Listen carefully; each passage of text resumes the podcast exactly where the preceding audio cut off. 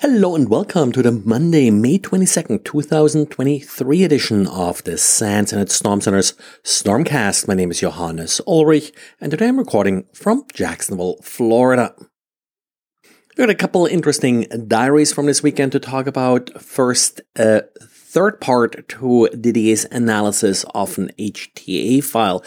Last episode, uh, Didier ended up with a bat file that now is being analyzed further. This bat file turned out to be heavily base 64 encoded. So Didier had to work past that and shows a couple tricks how to improve uh, the decoding here until, well, he finally ends up uh, with a PowerShell script and from there with some .NET code as well.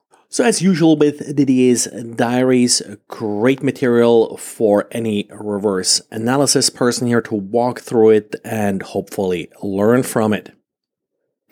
So with attackers using all these different encodings, the question of course is how do attackers get it right? After all, as you can see in Didier's diary, it's not always easy to decode all of these different coding types. Well, the answer comes from Xavier in an earlier uh, diary. Xavier has an example where the attacker actually didn't get the encoding right.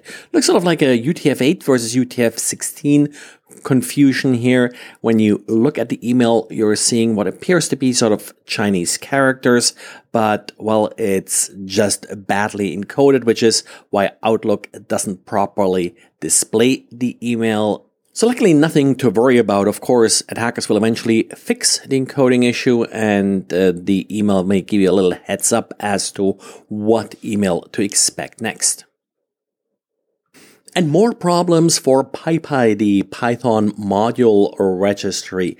Apparently, they are now getting so many malicious uh, registrations for new accounts and new projects that they're no longer able to actually filter them appropriately. So they announced uh, yesterday that they will for now suspend the registration of new accounts as well as new projects. The incident note states that they will regroup over the weekend. Uh, we'll see what uh, they end up with, uh, but uh, hopefully sometime early this week, they'll resume normal operations.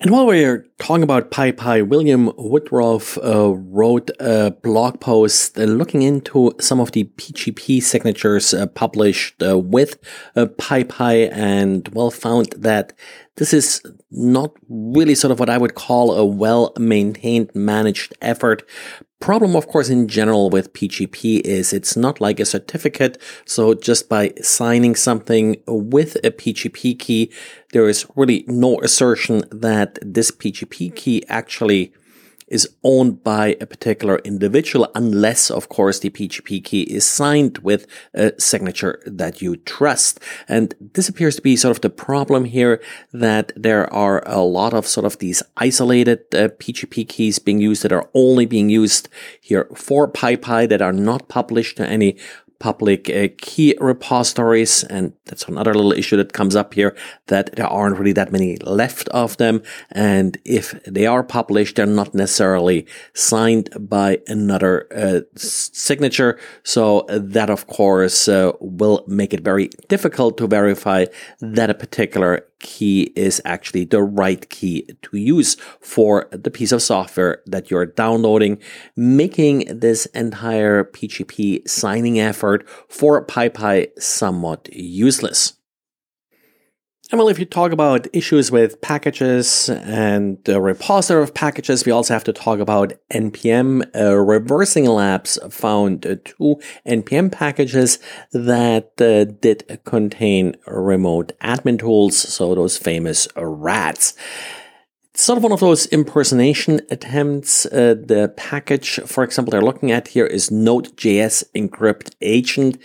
There is a legitimate package called Agent Base, and they're probably sort of hoping to be mistaken for that package in that as part of the README and such, they name, they, call, they refer to the name Agent Base as well as also in some of the links they're actually linking to the legit GitHub repository for Agent Base.